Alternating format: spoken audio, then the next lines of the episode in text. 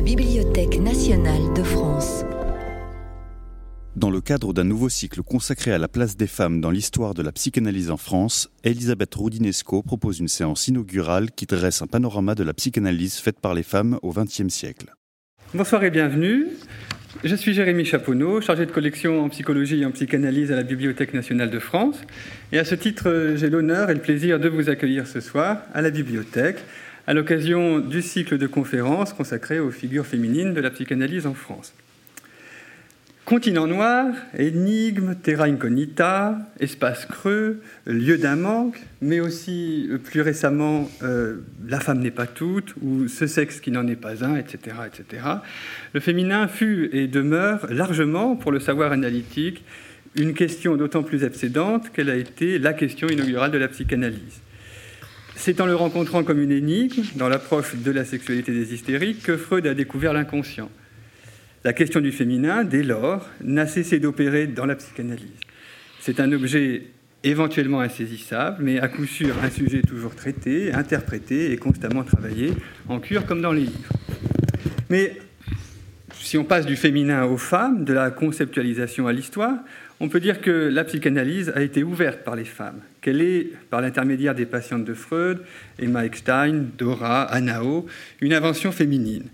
Cette naissance de la psychanalyse est aujourd'hui bien connue et étudiée, mais il y a plus. Dès ses débuts, la psychanalyse a été faite par des femmes autour de Freud, à Vienne et en Europe centrale. Lou Andrea Salomé, Hélène Deutsch, Mélanie Klein, Anna Freud par exemple, ont joué un rôle dans les orientations de la nouvelle discipline. Leur part dans les histoires de la psychanalyse a souvent été minorée. Il faut dire que les femmes analystes ont longtemps été confinées à la clinique et à la psychanalyse des enfants loin, en apparence, de la voie royale de la théorie. Pourtant, tout au long du XXe siècle, l'histoire de la psychanalyse est jalonnée de figures de créatrices de premier plan. Le bouillonnement actuel autour de la place des femmes dans l'histoire et dans la société est l'occasion, sinon d'une réévaluation, du moins d'un rééquilibrage du discours historique sur les femmes dans tous les domaines. Concernant l'histoire de la psychanalyse, ce rééquilibrage est en cours depuis le début des années 2000. Sans pouvoir citer toutes les contributions sur la place des femmes dans l'histoire de la psychanalyse, il faut mentionner les premières recherches en France d'Elisabeth Rodinesco, de Sophie demi Mélor. À la faveur des travaux actuels sur le genre et des nouvelles configurations du féminisme, un regain historiographique est perceptible. Colloque annuel de l'école de la cause freudienne en 2019, séminaire sur les femmes psychanalystes autour de Freud à l'Association internationale d'interaction de la psychanalyse, volume important sur le MLF et le groupe psychanalyse et politique en 2018.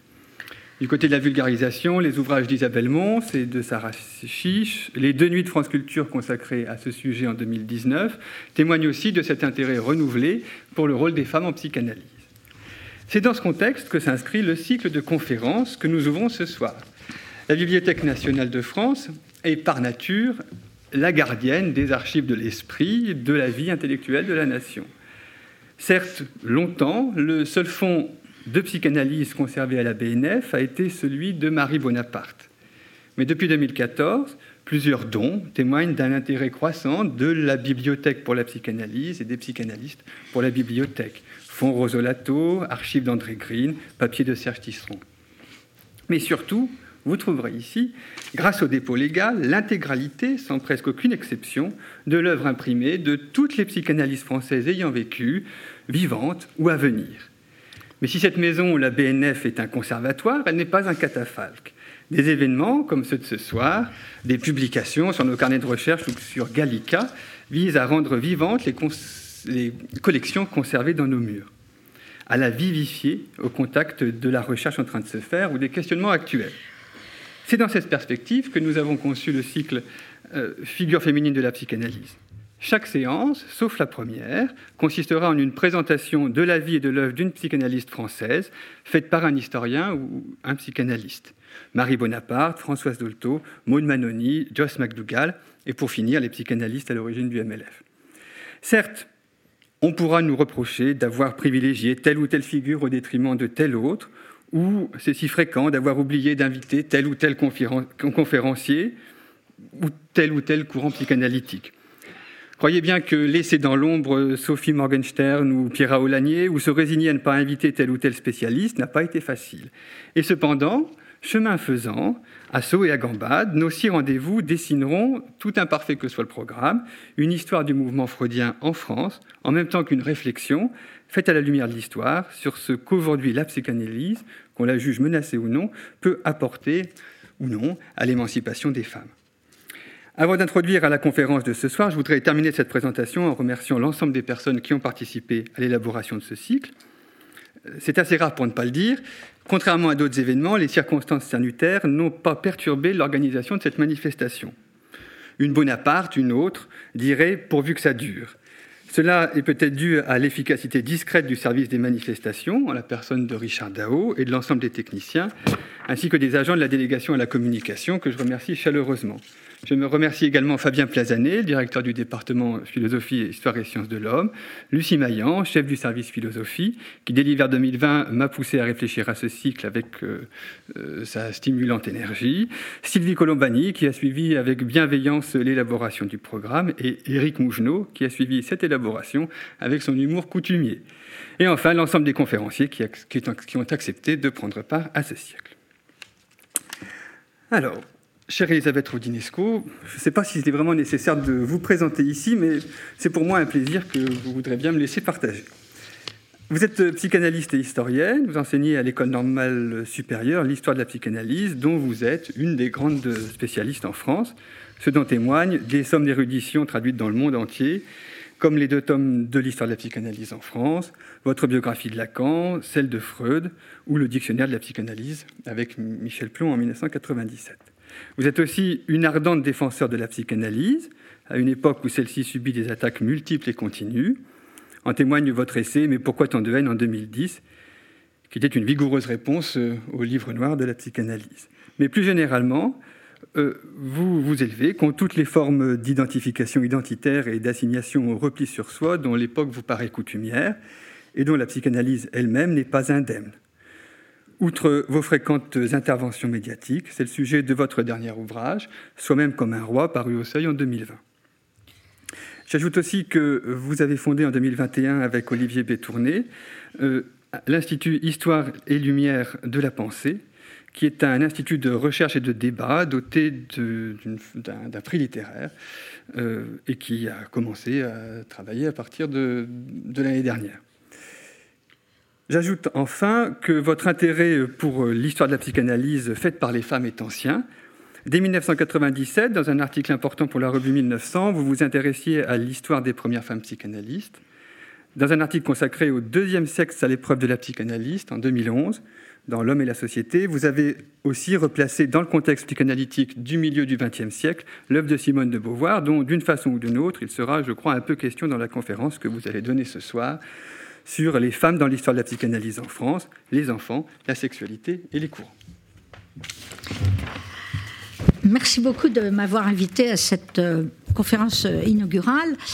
Euh, j'ai vraiment essayé d'être exhaustive, donc je vais un petit peu supprimer certains passages pour tenir en, en 1h10 à peu près, j'ai chronométré, parce qu'en fait, c'est long de recenser euh, les femmes qui ont compté, et notamment, je vais insister sur celles dont on ne parlera pas euh, après.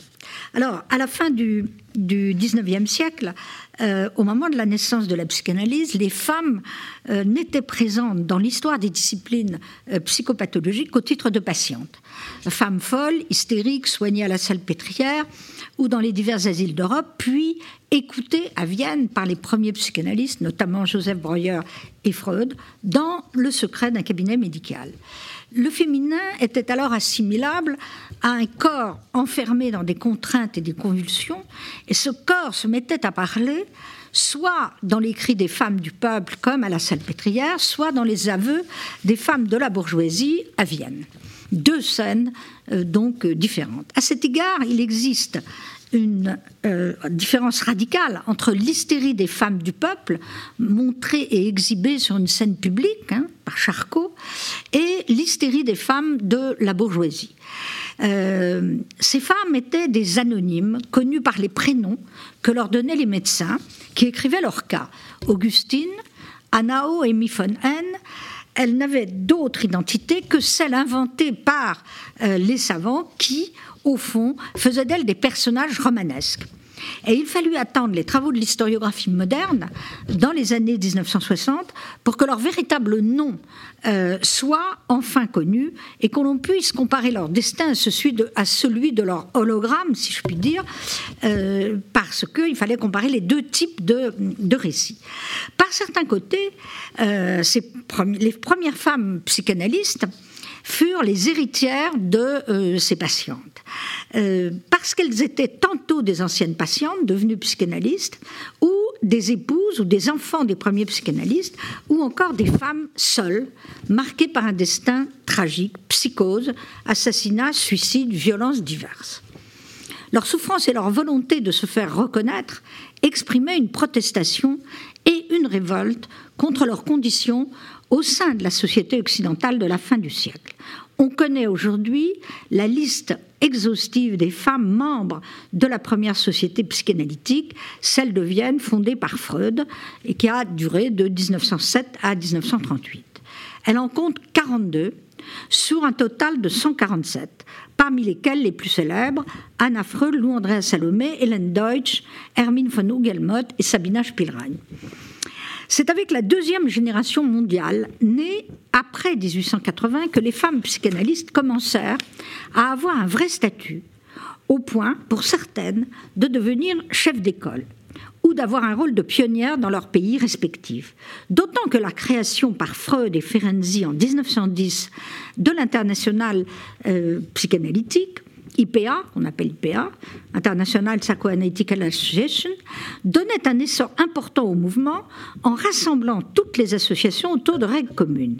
Ces femmes devinrent psychanalystes non pas comme des anciennes patientes, hein, cette deuxième génération, mais avec l'idée d'occuper une place en tant que professionnelles. Elles étaient en général issues d'un milieu aisé ou cultivé, purent accéder à des études de médecine, de pédagogie ou de littérature, sans pour autant obtenir des diplômes et des titres de haut niveau comme leurs homologues masculins. Elles ne s'émancipèrent pas grâce à leur entrée dans la psychanalyse, mais par leur engagement dans des études. Euh, parmi elles, la première fut Anna Freud, la fille du père fondateur. Vert ensuite Hélène Deutsch, Marie Bonaparte, Ruth Mark Bruchwin, Jeanne Lambe de Groupe, etc. Originaires de différents pays, Allemagne, États-Unis, Pays-Bas, France, elles se rendirent à Vienne pour être analysées par Freud ou faire partie de son cercle. Elles suivirent donc le même itinéraire que les hommes de la deuxième génération. Elles rencontrèrent Freud à partir de 1920, après la Deuxième Guerre mondiale, puis jouèrent un rôle déterminant dans le mouvement psychanalytique, soit en s'orientant vers la psychanalyse des enfants, soit en occupant des fonctions politiques dans les institutions freudiennes. Ces femmes formèrent un groupe plus homogène que celle de la première génération. Elles se connaissaient, et eurent entre elles de violents conflits, au même titre que les hommes. Ne croyez pas que ça soit moins violent, les querelles d'école entre femmes, euh, que entre hommes. D'une manière générale, elles furent moins individualistes, moins marginales et moins hors d'homme que les femmes de la toute première génération. Notons que les femmes psychanalystes furent désignées souvent par le milieu comme plus capables de s'occuper des enfants et donc plus à même d'appréhender la question de l'origine et de la prévention des psychoses. On disait également qu'elles devaient s'intéresser à la question de la sexualité féminine, dont on considérait d'ailleurs, Freud le premier, je reviendrai, qu'elle seule pourrait en parler différemment. À cet égard, on peut dire que l'histoire de la psychanalyse et celle du féminisme ne se sont croisées que de façon sporadique, notamment à travers le groupe de Bloomsbury, qui réunissait plusieurs intellectuels à Londres, dont les deux frères Strachey, James et Lighton, et Virginia Woolf. Il existait bien entendu des psychanalystes féministes, mais la conception de la différence des sexes qui opposa longuement, euh, longtemps, très longtemps, l'école viennoise et l'école anglaise montrait bien que la question des femmes dans la société était abordée par le mouvement psychanalytique, mais pas de la même façon que dans le féminisme. En gros, l'école viennoise, qui regroupait toutes les femmes élèves de Freud, considérait que la différence anatomique des sexes devait être pensée en termes de monisme, c'est-à-dire de construction, éloignée de la différence naturelle des sexes. On parlerait aujourd'hui de genre. Une seule libido unique d'essence mâle, une libido de domination, définirait la sexualité en général, qu'elle soit féminine ou masculine. de cette conception, dite phallocentriste, la puissance phallique, hein, je parle de la théorie, étant exercée autant par les femmes que par les hommes, de la différence des sexes fut critiquée à partir de 1920 par l'école anglaise, incarnée par Jones et Mélanie Klein. Elle opposait au monisme freudien un dualisme de type naturaliste, selon lequel il y aurait deux libidos, l'une féminine, l'autre masculine. C'est de son courant qu'il faut placer les discussions autour du féminisme. J'y reviendrai en parlant de Simone de Beauvoir. Cela dit, la psychanalyse comme le féminisme ont une histoire commune avec celle du socialisme, du sionisme. Elle prône l'émancipation, la sortie des vieux idéaux communautaristes et se veulent universel. Égalité des sexes, fuse dans la différence, émancipation des peuples, socialisme, sortie du ghetto pour les juifs comme réponse à l'antisémitisme. Certes, beaucoup d'hommes s'intéressaient à l'enfance depuis les débuts euh, du mouvement à Vienne, mais c'est tout de même après la Deuxième Guerre mondiale qu'il y eut une inversion des rôles en fonction de cette différence.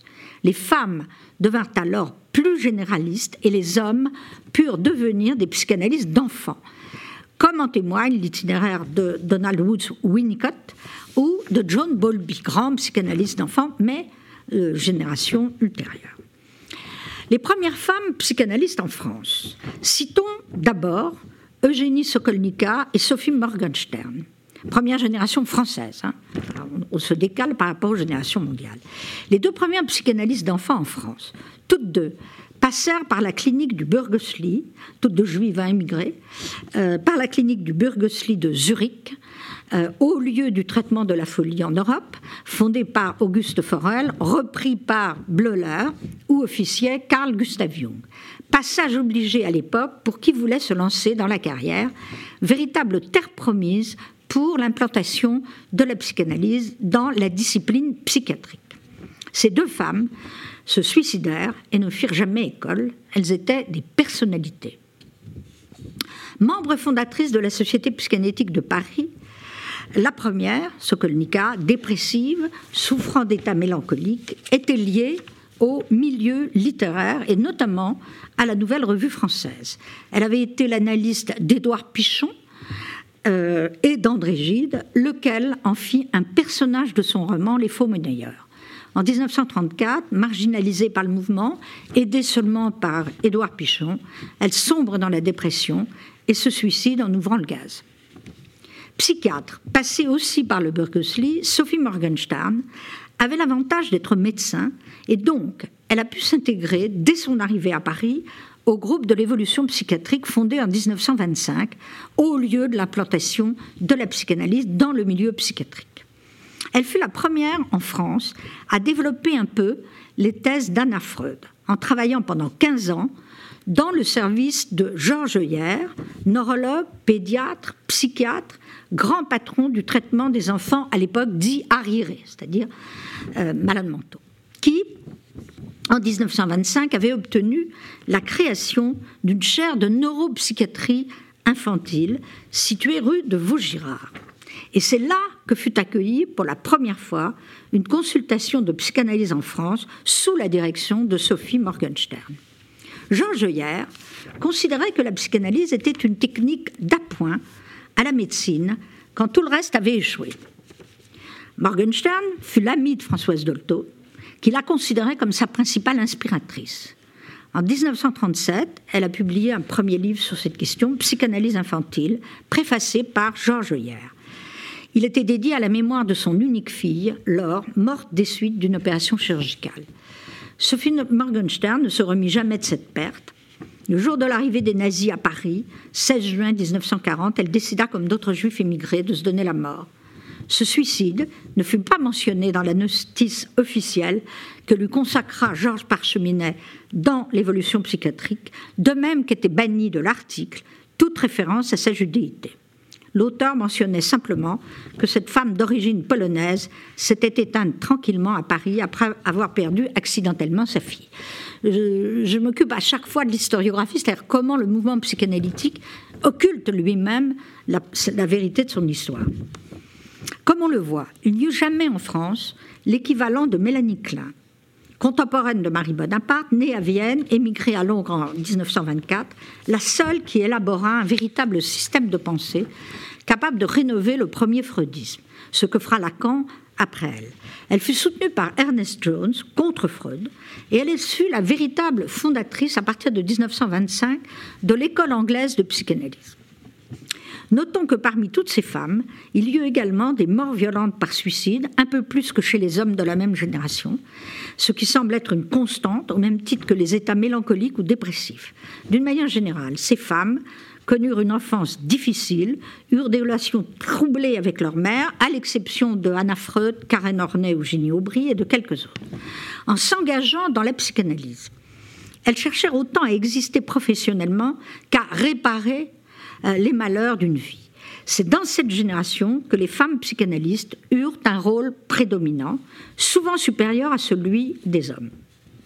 On sait en effet que la principale querelle qui divisa le mouvement psychanalytique durant l'entre-deux-guerres opposa deux femmes, toutes deux chefs d'école. Anna Freud, école viennoise, Mélanie Klein, école anglaise. Quant à la querelle elle-même, elle avait pour objet des questions liées à la féminité, d'une part, qu'est-ce que la sexualité féminine, à la maternité et à l'infantile, d'autre part, relation archaïque à la mère, place de l'analyse des enfants. Ça, du côté de Mélanie Klein. Ainsi, le féminin sous toutes ses formes et dans tous ses états fut-il l'enjeu principal d'une expansion de la psychanalyse qui prit l'allure d'une défaite de l'imago paternel sur fond de déclin de la famille patriarcale. Revenons à la France, où les femmes psychanalystes furent plutôt des individualistes que des chefs d'école, au sens de l'invention d'un système de pensée. À l'exception de Génie Aubry, aucune des femmes psychanalystes de ces deux générations françaises n'eurent de diplôme de haut niveau semblable à ceux des hommes. Aucun grand titre hospitalo-universitaire, aucune ne pourra devenir chef de service ou grand patron. Aucune n'aura de thèse permettant d'entrer dans une carrière de chercheur. On peut dire d'ailleurs que les femmes furent plus favorables que les hommes à la pratique de l'analyse profane, pratiquée par des non-médecins, ça s'explique, du fait qu'elle n'accédait à moins à des études médicales. Marie Bonaparte occupa une place considérable. Elle va faire l'objet ici d'une des conférences, mais je rappelle brièvement son destin en soulignant qu'il y a à ce jour qu'une seule biographie, celle de Célia Bertin, dont Benoît Jacot s'est inspiré pour son film avec Catherine Deneuve. Fille de Roland Bonaparte, lui-même petit-fils de Lucien, frère de l'empereur, Marie Bonaparte était donc l'arrière-petite-nièce de Napoléon. Sa mère mourut à sa naissance et elle connut une enfance et une adolescence absolument tragiques. Élevée par son père, qui ne s'intéressait qu'à ses activités d'anthropologue, et par sa grand-mère paternelle, véritable tyran domestique, euh, elle, euh, elle, elle, était en réalité un personnage romanesque. Son mariage arrangé avec le prince Georges de Grèce, un homosexuel euh, conformiste, fidèle, une Altesse royale, comblée d'honneur et de célébrité, mais euh, toujours hanté par la quête euh, d'une noble cause et surtout par le problème de sa frigidité. Je passe parce que je pense qu'on y reviendra. elle était aussi la traductrice infatigable avec Anne Bernam de l'œuvre freudienne. Elle a organisé le mouvement français, elle l'a financé de ses deniers, elle a consacré sa vie à la psychanalyse avec un enthousiasme et un courage que lui enviaient tous ses contemporains. Elle lutta en faveur de l'analyse profane et euh, elle euh, et alors même qu'elle était fascinée par la médecine, la biologie et la possible résolution des problèmes sexuels par la chirurgie. Euh, je rappelle aussi qu'elle euh, elle a joué, évidemment, elle était une amie intime de, Freud, qui a été son analyste, qui l'a d'ailleurs sauvé du suicide, et qu'elle a joué un rôle capital pour le tirer des griffes de, euh, de, la Gestapo au moment où Freud est sorti d'Autriche, donc en 1838. il faut maintenant aborder les autres figures féminines de la psychanalyse en France celle de la troisième génération française, contemporaine donc de Sacha Nast, Daniel Lagache et Jacques Lacan, nés au début du XXe siècle. Je les ai toutes connues pour avoir écrit leur histoire et les avoir rencontrées à plusieurs reprises. Deux figures évidemment dominent le paysage et la différence et la différence avec les précédentes est importante. Il s'agit bien sûr de Françoise Dolto, qui fera l'objet d'une conférence ici, et de Génie Aubry, ma mère, dont je vais retracer un petit peu l'itinéraire. La première deviendra l'incarnation même de la psychanalyse des enfants, avec une célébrité médiatique sans précédent, une œuvre orale immense, et l'autre, beaucoup moins connue, occupera au contraire une place capitale dans l'histoire de l'institution, dans l'histoire de l'introduction de la psychanalyse dans l'institution hospitalière pédiatrique, du fait de ses titres euh, prestigieux. Deuxième femme française, médecin des hôpitaux, élève de Georges Hier, issue de la grande bourgeoisie judéo-protestante, sœur de Louise Weiss, suffragette et féministe, elle eut le privilège rare à son époque de poursuivre des études supérieures de très haut niveau. Dans cette famille, en effet, grâce à leur mère, les filles étaient considérées non seulement comme l'égale des garçons, mais même supérieures aux hommes. Génie Aubry s'intéresse donc, après la Deuxième Guerre mondiale, à la prévention des psychoses infantiles euh, et aux expériences de René Spitz et de l'école anglaise de John Bowlby qu'elle va introduire en France. Elle s'oriente vers la psychanalyse après une rencontre décisive avec Anna Freud. Euh, elle va donc s'occuper euh, des questions de la carence de soins maternels à partir de 1946 grâce à ces, à ces, titres hospitaliers, notamment à la fameuse fondation Parents de Rosan, où sont hébergés des enfants fort bien traités par les soignants, mais euh, qui sont privés euh, de la parole, restent des heures à se balancer, sont mutiques. Et donc elle démontre dès les années 50 euh, qu'il ne suffit pas de prendre en charge euh, ces enfants abandonnés du point de vue physique, mais qu'il leur faut une thérapie précoce. Ce sont des enfants de 0 à 3 ans. Étendant ensuite son activité de prévention au domaine des handicaps scolaires, elle va développer une thérapeutique de masse dans les écoles maternelles du 18e arrondissement de Paris, euh, avec une équipe travaillant dans le cadre de la polyclinique du boulevard Ney, qui porte aujourd'hui son nom, avec une équipe majoritairement composée de femmes psychanalystes qu'elle va former. Euh, Génie Aubry, comme Françoise Dolto, euh, seront amis de Jacques Lacan, c'est la même génération, même âge, le suivront dans la fameuse scission de 1953, puis en 1963 euh, dans la fondation de l'école freudienne de Paris. Donc ces deux femmes qui occupent cette place capitale sont en réalité, sans être lacaniennes au sens d'élèves, puisqu'elles sont de la même génération, mais euh, évidemment proches de la rénovation lacanienne. Dolto a un parcours atypique, on en reparlera. Elle est analysée par René Laforgue, élève d'Édouard Pichon, issu donc d'une famille catholique d'Action française, le contraire de Génie Aubry, hein. médecin, mais n'ayant pas pu acquérir des titres hospitalo-universitaires réservés aux, hommes. Elle reste, comme je l'ai dit, la figure la plus populaire de la psychanalyse. Euh, sa prise, ses prises de position en faveur d'une pédagogie de masse son adhésion à la foi chrétienne et enfin sa croisade à la fin de sa vie, à partir de 1979, en faveur de la création de maisons vertes destinées à accueillir des enfants de moins de 3 ans, accompagnés de leurs parents, firent d'elle un personnage échappant à tout manichéiste. Et pourtant, elle fut détestée par des détracteurs qui la rendirent responsable de son vivant et post-mortem d'un abaissement des valeurs de la puissance parentale et scolaire, voire de la crise des banlieues. Quant à ces idolâtres, ils ne cessent aujourd'hui de la sanctifier en donnant d'elle une image qui n'est pas à la hauteur exacte de ce qu'elle fut. Je ferai ici une place quand même à Juliette Favès-Boutonnier, même génération, Dolto et Aubry, fille d'instituteur, élève de Gaston Bachelard, avec lequel elle soutiendra sa thèse de philosophie en ayant pu accéder à des études de médecine. Cofondatrice avec Daniel Lagache de l'Association euh, psychanalytique de France, elle représente l'intégration euh, de la psychanalyse à la, psychologie clinique. Elle a donc succédé à Lagache euh, à la chaire de psychopathologie générale et donc elle est une des figures de, ce qui va se développer ultérieurement c'est euh, l'introduction euh, des thèses psychanalytiques dans les départements de, psychologie et de psychopathologie. À partir de 1950-60, les femmes acquièrent donc de plus en plus de poids dans les associations psychanalytiques françaises, aussi bien en nombre qu'en pouvoir. Mais il faut dire que c'est à Simone de Beauvoir, même génération que Dolto-Brie, et pas aux psychanalystes, que l'on doit le livre le plus fort et le plus cohérent sur les doctrines psychanalytiques en matière de sexualité féminine. Ça, c'est une caractéristique française, hein.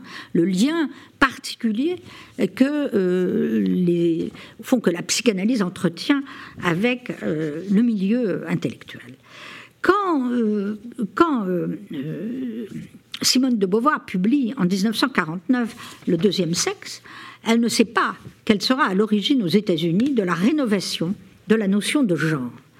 On ne, naît pas femme, on le devient. Formule. Ce qui ne veut pas dire qu'elle nie l'existence de la différence anatomique, mais qu'elle ajoute autre chose. La féminité est aussi une identité sociale, psychique, qui se construit, donc un genre.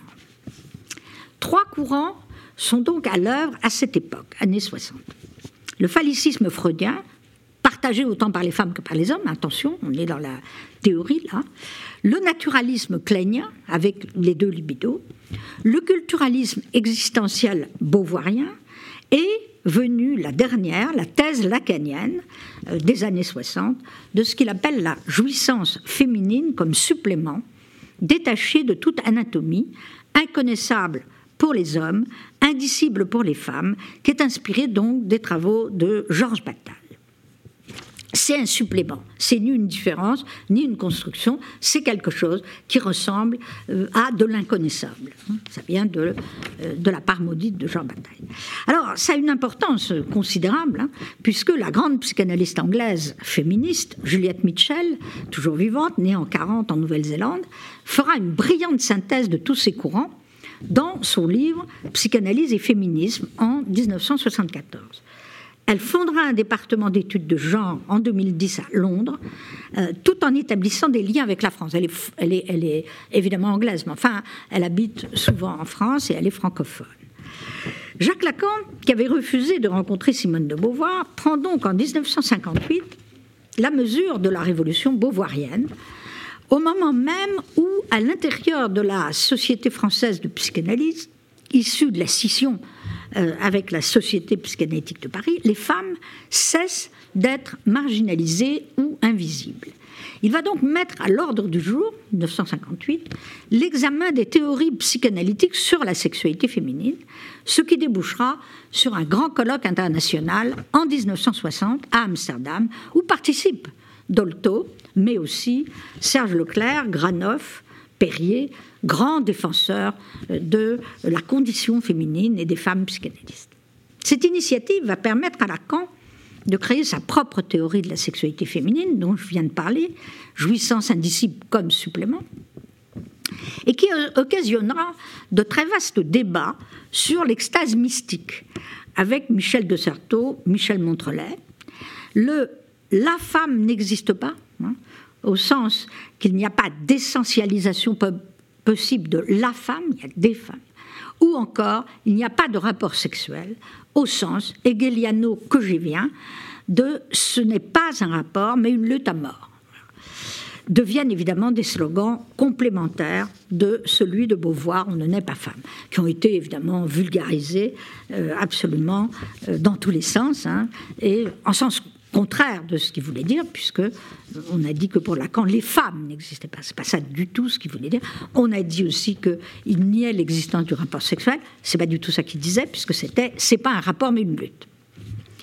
Notons que c'est la philosophe féministe Catherine Clément, membre de l'école freudienne de Paris, amie de Lacan, d'Hélène Sixous et de Claude Lévi-Strauss, son maître, qui eut l'idée, en 1974, de coordonner un numéro de la revue L'Arc qui a eu un succès phénoménal, consacré à Lacan et rédigé exclusivement par des femmes. Hommage donc à un Lacan féministe, entre guillemets.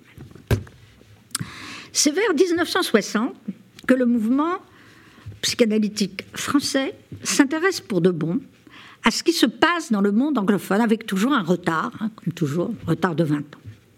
En février 1964, la Société psychanalytique de Paris, donc les Freudiens orthodoxes, hein, rivales de l'autre société, met à l'ordre du jour les mêmes questions sous la houlette de la très conservatrice Janine Chasgues-Mirgel, titulaire d'un DESS en psychologie, aujourd'hui master, laquelle aura le mérite de faire connaître le débat dans les rangs de sa société et de susciter une réflexion. Psychologue de formation, Maria Bella Grunberger, son ancienne analyste, juive d'origine hongroise, clinicien réputé pour son orthodoxie, mais capable de toutes sortes de transgressions. Je rappelle que ces, deux auteurs euh, ultra-conservateurs qui ont euh, fait scandale avec un livre publié sous pseudonyme, L'univers contestationnaire. Ils s'en prenaient violemment à Daniel Cohn-Bendit, à tout mai 68, euh, et qui a été d'ailleurs réédité sur leur vrai nom. Alors, quatre mois plus tard, euh, après euh, ce, donc avant 1968, hein, mais après que Janine Sasgesh-Mirjal ait mis à l'ordre du jour l'examen des théories sexuelles, donc la féminité, un grand colloque est organisé par cette société, la SPP, qui prend pour thème l'homosexualité féminine. c'est déjà dans Beauvoir, mais dans le mouvement analytique euh, orthodoxe, c'est tout à fait nouveau. Et c'est Joyce McDougall, néo-zélandaise, installée à Paris, qui y parle de façon brillantissime. Elle fera l'objet d'une des grandes conférences. Joyce McDougall, qui sera, dont l'œuvre, à juste titre d'ailleurs, sera abordée ici, deviendra l'une des plus grandes cliniciennes françaises connue internationalement. C'est une des seules hein, euh, qui a eu une carrière internationale, autant en France que dans le monde anglophone et en Amérique latine. Bien que française d'adoption et parisienne, elle conservera toute sa vie la nationalité néo-zélandaise. Psychologue de formation, elle se rend à Londres pour rencontrer Anna Freud et devenir psychanalyste.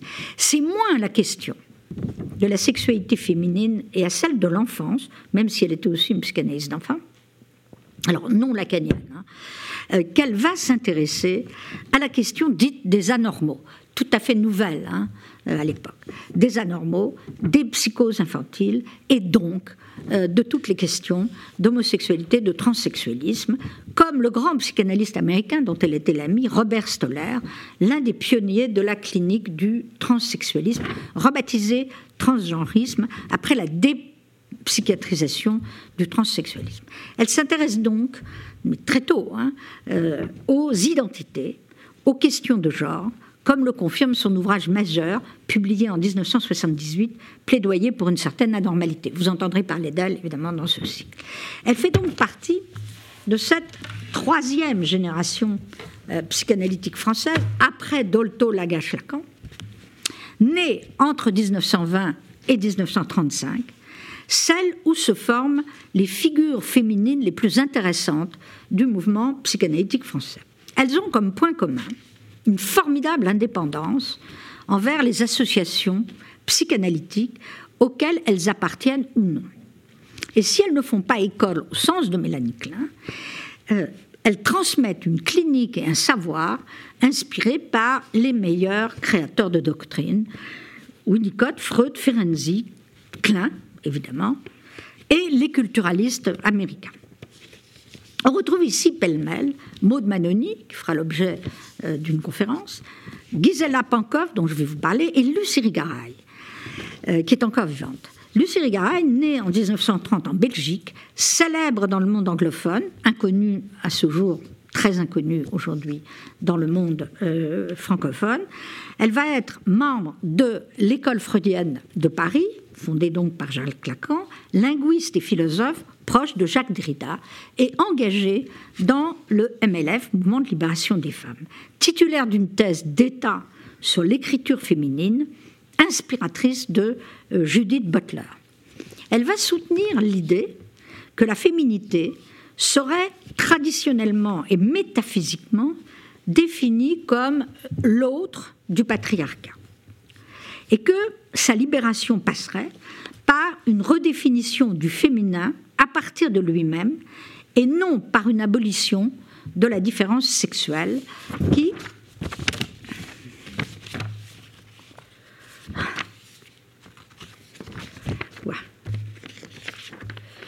serait en fait une masculinisation des femmes. Citons ici quelques itinéraires, parce que je ne peux pas aborder tout. Quelques itinéraires. Ginette Rimbaud, médecin, pédiatre, élève de Génie Aubry, s'occupe des enfants atteints de maladies mortelles, donc une hospitalière. Anglophone, ayant travaillé avec, avec Michael Balint, elle importera les thèses de Balint en France pour les relations entre médecins et psychanalystes, ce qu'on appelle les groupes Balint.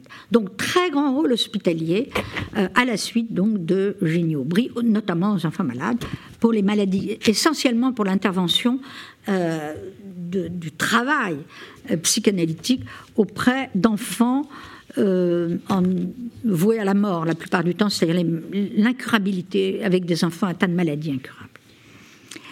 De son côté, Pierre Aulagnier, d'origine italienne, analysé par Lacan, psychiatre, spécialiste de l'approche des psychoses, a été la cofondatrice de l'organisation psychanalytique de langue française, c'est-à-dire quatrième groupe, issu d'une scission avec l'école freudienne de Paris, créatrice de la revue euh, Topique.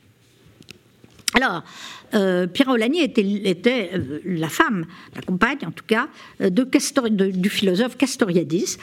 Son rôle est important, mais là, elle, n'est ni spécialisée dans l'approche des enfants, ni dans la question de la sexualité féminine. Elle occupe une place, je dirais, classique hein, euh, de spécialistes essentiellement des psychoses. Donc exactement euh, comme les homologues masculins. Dans ces années-là, euh, où les hommes deviennent donc aussi des psychanalystes d'enfants, les femmes des psychanalystes généralistes, on assiste à une chose, une, sorte d'égalité, hein, une sorte d'égalité. Quant à Anne Listern, personnage hors norme, rescapée des camps, fille du psychanalyste allemand Henri Stern, élève de Génie Aubry, analysée par Serge Leclerc, membre de l'école freudienne de Paris, lacanienne.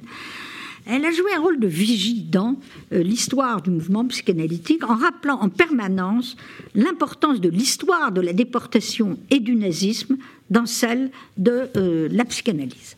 Euh, c'est pas c'est pas quelque chose de neutre hein, parce qu'elle est la seule à avoir joué en quelque sorte ce rôle, ce qui fait que euh, elle a écrit d'ailleurs un livre à la fin de sa vie. Euh, elle a elle a inspiré au fond. Les, historiens pour ramener la question dite des camps, c'est-à-dire de l'histoire de l'examination des juifs dans l'histoire de la psychanalyse, question assez occultée. Hein. Autre figure importante, féministe belge, linguiste, militante d'extrême gauche, analysée au sein de la Société psychanalytique de Paris, Marie-Claire Bouns, euh, amie d'Alain Badiou, du groupe tel quel, très implantée dans euh, les revues d'avant-garde, amie de René Major et de Jacques Derrida, de toutes les aventures intellectuelles françaises, va contribuer surtout à réunir des psychanalystes d'écoles opposées.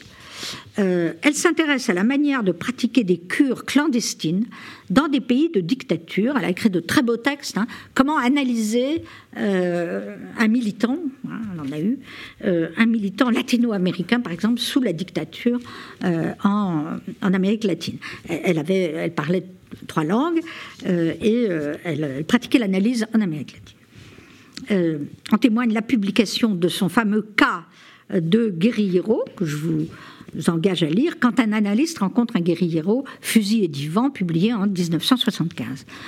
Mentionnons ici Marguerite Derrida, clinicienne analysée par Joyce McDougall, principale traductrice des œuvres de Mélanie Klein en français. Et enfin, Antoinette Fouque, fondatrice des éditions des femmes et du groupe Psychanalyse et politique, féministe antiféministe, hein, c'est-à-dire anti-beauvoirienne, marquée par les travaux de Lacan, son analyste, liés à Derrida et à Hélène Sixous. Analysée par Lacan et par Grunberger, on ne peut pas faire plus contradictoire, euh, amie de Serge Leclerc, anti-beauvoirienne de choc.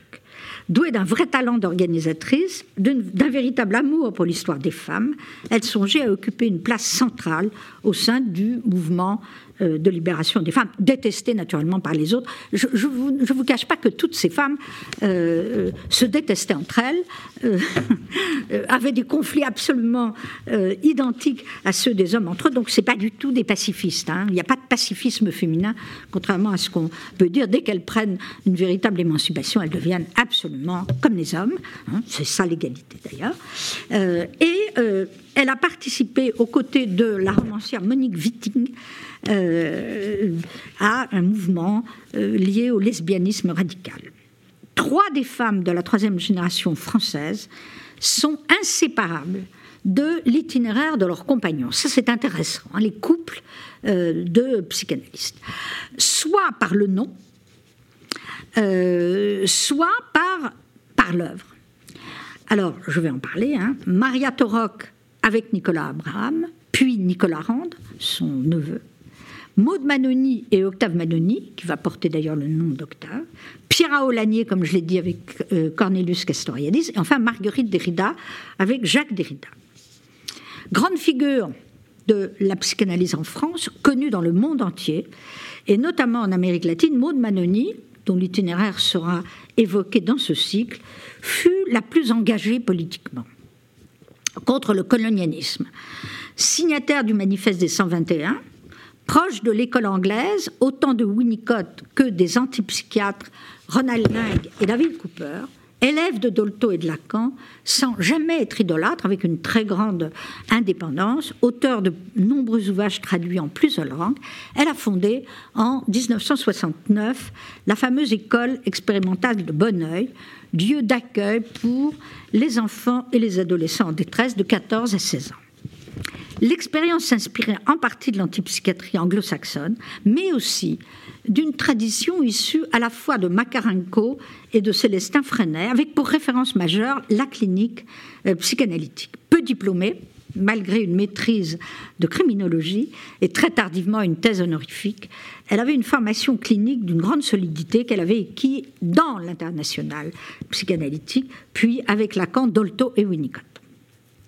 Pour les jeunes psychanalystes de la quatrième génération et pour les étrangers qui séjournèrent à Bonneuil, l'expérience était très emblématique d'un lacanisme qu'on a appelé à visage humain, euh, ancré dans la contestation de l'ordre établi, ouvert à la vie sociale et à la pluralité euh, doctrinale. Je pense que l'historienne qui viendra ici vous en parlera. Les deux autres femmes psychanalystes, Gisela Pankov, Gisela Pankov et Maria Torok, ont quelques points communs, dont l'intérêt pour la psychose, voire pour ce qu'on appelait la psychotisation des cures analytiques, courant visant à faire émerger de l'inconscient profond dit archaïque, même chez les névrosés, un noyau traumatique de nature psychotique, un Urbewusst ou des, antécédents généalogiques, source de chaos et de désordre primaire. Auteur de très nombreux livres, Gisela Pankov, allemande d'origine, était une grande clinicienne capable de recevoir à domicile chez elle, non pas en secteur hospitalier, des malades mentaux en état de délire et parfois dangereux.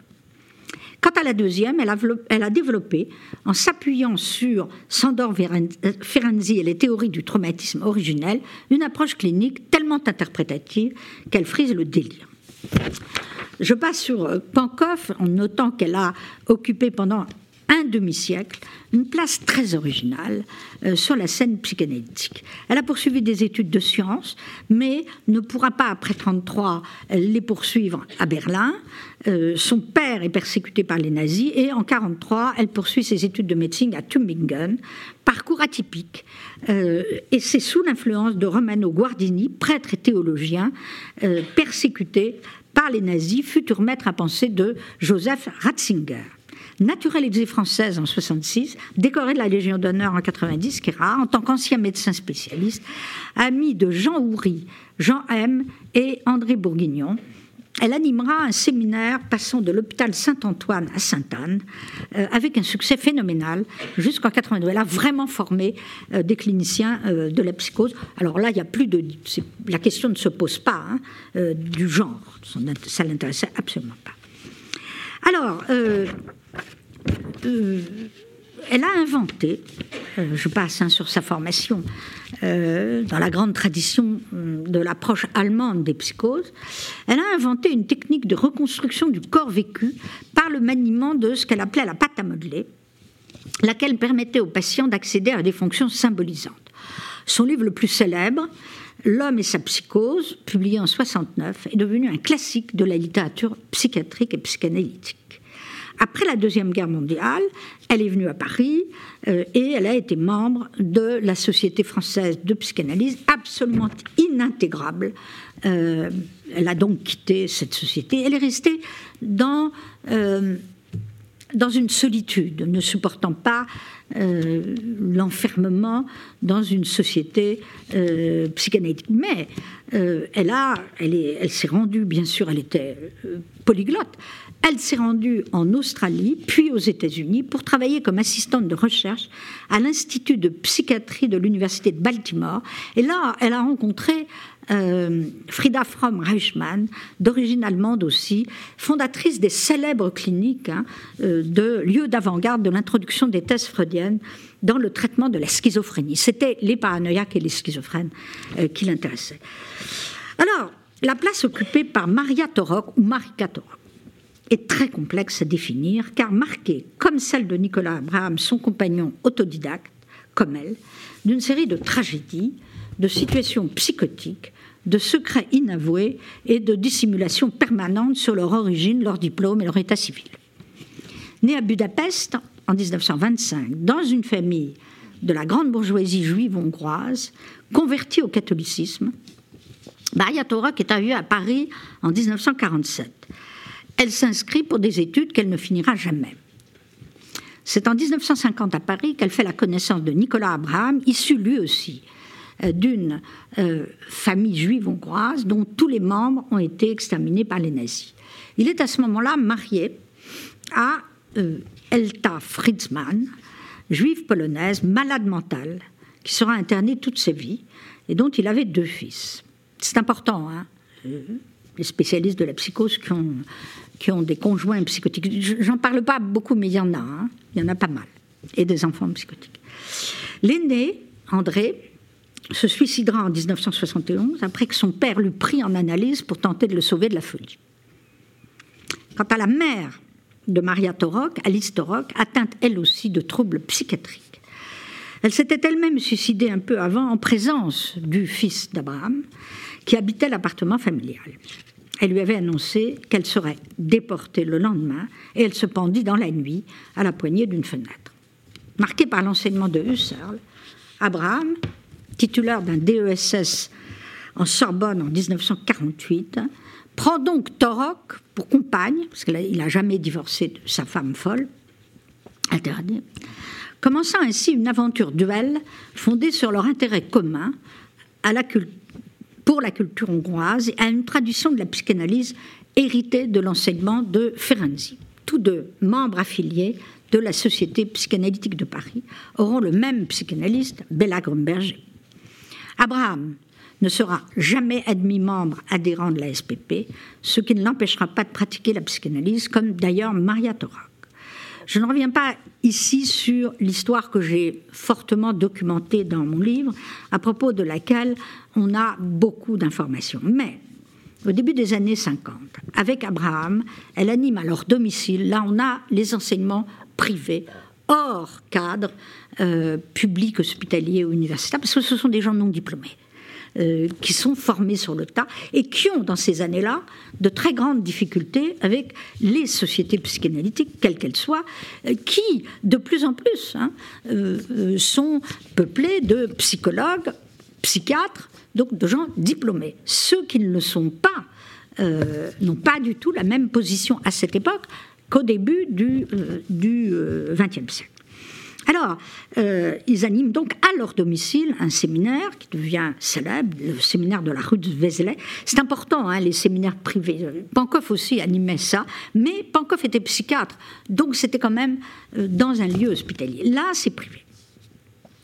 Abraham fait la connaissance de Jacques Derrida, dont il devient l'ami. Tous deux ont en commun un intérêt semblable pour la philosophie husserlienne et tous deux conçoivent la lecture des textes sous l'angle d'une production signifiante, polymorphe et éclatée. Maria Torok s'engage avec Abraham dans un travail de redécouverte des textes freudiens, contemporains de celle de Jacques Lacan, mais orientés vers une toute autre conceptualité, partant des notions de traumatisme et d'introjection, empruntées à Ferenczi, ils inventent un vocabulaire foisonnant, l'anacémie, l'écorce, le noyau, le tout ayant pour objectif de pousser au plus loin les limites de l'exploration de l'inconscient. Il s'agit bien pour eux d'inventer une clinique de la reconstruction du soi capable de libérer l'homme de ce qu'ils appellent les fantômes qui hantent leur mémoire, les cryptes qui aliènent euh, leur liberté. D'où une conceptualité articulée autour des notions de secret de famille, de deuil impossible, de vécu inavouable. C'est avec le Verbier de l'homme au loup, publié en 76 par Torok, un an après la mort d'Abraham, préfacé par Derrida, que les deux auteurs, l'un un titre posthume, acquièrent une notoriété internationale grâce à cette préface de euh, Derrida. Il commente l'histoire fameuse euh, de l'homme au loup. Euh, à la langue russe ou langue maternelle, à la langue allemande ou langue de la cure, à la langue anglaise ou langue de la nourrice du patient, ils en ajoutent une quatrième, la française, qui, disent-ils, leur permet de cerner l'essence même du délire du patient. Inutile de dire que ça devient je dirais, une interprétation quasi psychotique hein, euh, des textes en question. Par la suite, en 90, Torok épousera Nicolas Rand, chercheur installé aux États-Unis, titulaire d'une thèse de lettres et neveu d'Abraham, né donc en 53. 25 ans d'écart. Cette union aura lieu dans le plus grand secret, eu égard à l'entourage du couple qui la croyait la femme d'Abraham et donc la tante de Nicolas Rand n'a jamais été mariée à Abraham, elle ne pouvait pas être regardée légalement comme la tante par alliance de celui-ci, ce qui aurait empêché cette union.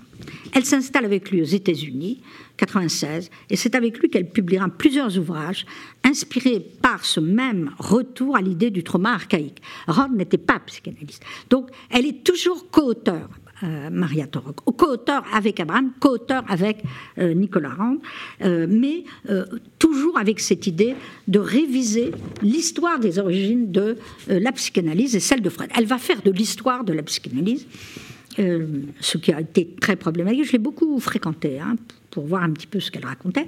Elle était convaincue, par exemple, que l'histoire de la psychanalyse ne pouvait pas s'écrire sans une interprétation de la généalogie traumatique de chaque auteur, et elle appliquait cette thèse à elle-même, puisque sa vie était à l'image des secrets pathogènes dont elle faisait euh, sa théorie. Elle a donc imaginé, par exemple, euh, alors elle, s'intéresse vraiment à l'histoire de la psychanalyse, mais de la façon la plus, j'allais dire, délirante. Hein. Elle a imaginé, par exemple, que c'est à la suite d'une prétendue catastrophe familiale, l'arrestation dissimulée en 1965 de l'oncle de Freud, Joseph, pour détention de faux billets de banque, suivi d'un emprisonnement qui a été à l'origine de son invention de la psychanalyse. Thèse complètement erronée, puisque rien ne permet de dire une telle chose. Cette affaire n'a jamais été dissimulée, n'a provoqué aucun désastre existentiel dans la vie de Freud, qui fut plutôt sensible au malheur qui frappait sa famille, l'histoire d'un oncle arrêté pour, euh, pour euh, fraude. Hein. Ça n'a jamais été un traumatisme original. Elle a aussi inventé toutes sortes d'histoires inconsciente. Ça, c'est, vous retrouverez tout ça dans Questions à Freud aux belles lettres en 95. Alors, en conclusion, je voudrais maintenant terminer en soulignant à quel point la situation actuelle est différente. Le mouvement psychanalytique français est désormais entièrement féminisé dans les 19 sociétés psychanalytiques, 75 à 80% de femmes, avec une majorité de psychologues titulaires d'un master professionnel obtenu à l'université. Les psychologues sont majoritaires dans la communauté analytique au détriment des psychiatres, des philosophes ou des littéraires. Il y a aujourd'hui en France 13 500 psychiatres, 73 000 psychologues cliniciens, le chiffre a triplé en quelques années, et environ 5 500 psychanalytiques. Donc, euh, psychanalystes. Donc, les femmes sont majoritaires par le biais des études de psychologie et désormais aussi euh, par le biais euh, des études de, médecine. Mais la domination psychiatrique est, en retrait. la psychiatrie aujourd'hui est dominée par l'approche médicamenteuse. D'après plusieurs statistiques, 4 millions de Français sont en état de souffrance psychique, mais seulement un tiers d'entre eux, dont 70% de femmes, viennent consulter un professionnel des maladies de l'âme, ce qui veut dire que les femmes restent donc aussi majoritaires parmi les patients soignés comme parmi les professionnels qui s'en occupent. Inutile de dire que ça fait des femmes soignées par des femmes. De nouvelles définitions ont surgi pour qualifier le malaise qui accompagne la crise des sociétés démocratiques, minées par la précarité, l'inégalité sociale, dépression, anxiété, stress, burn-out, troubles du déficit de l'attention, TOC, désordre bipolaire, borderline, dysphorie, addiction. Ces termes englobent ce qu'on appelait euh, autrefois les psychoses, les névroses, l'hystérie, les variations de l'humeur, la mélancolie, les perversions. Aussi bien donc, ces souffrances sont-elles désormais traitées par des psychotropes, prescrites autant par des psychiatres que par des généralistes, anxiolytiques, antidépresseurs, mais elles sont également euh, traitées partout par des thérapies en tout genre euh, qui, sont, euh, disons, extérieures à la, psychanalyse, donc sophrologie, EMDR, intégration émotionnelle par les mouvements oculaires, magnétiseur, nutritionniste, séance de jeûne et de yoga. En conséquence, la psychanalyse n'est plus une aventure partagée par les hommes et des femmes hors du commun, et pour la plupart des femmes, et pour la plupart des femmes non diplômées ou des peu diplômées, à commencer par Marie Bonaparte, elle s'est entièrement professionnalisée par les diplômes et féminisée. Est-ce un progrès? Oui, cela a mis fin, en tous les cas, aux théories misogynes, homophobes, grotesques qui ont été véhiculées par le mouvement psychanalytique. Oui, certainement, mais au prix aussi d'une dissolution de toutes les extravagances que ce mouvement a connues, et notamment par les femmes, hein, qui étaient toutes assez particulières, on parle de personnalité en tout cas en France, et qui, qui aussi sa richesse, hein. c'est-à-dire ces extravagances euh, de femmes euh, faisaient aussi cette richesse du mouvement. Je vous remercie.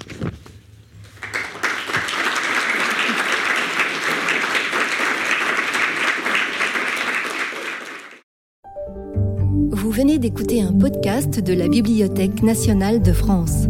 Retrouvez les conférences, rencontres et créations de la BNF sur toutes les plateformes de podcast ainsi que sur le site bnf.fr.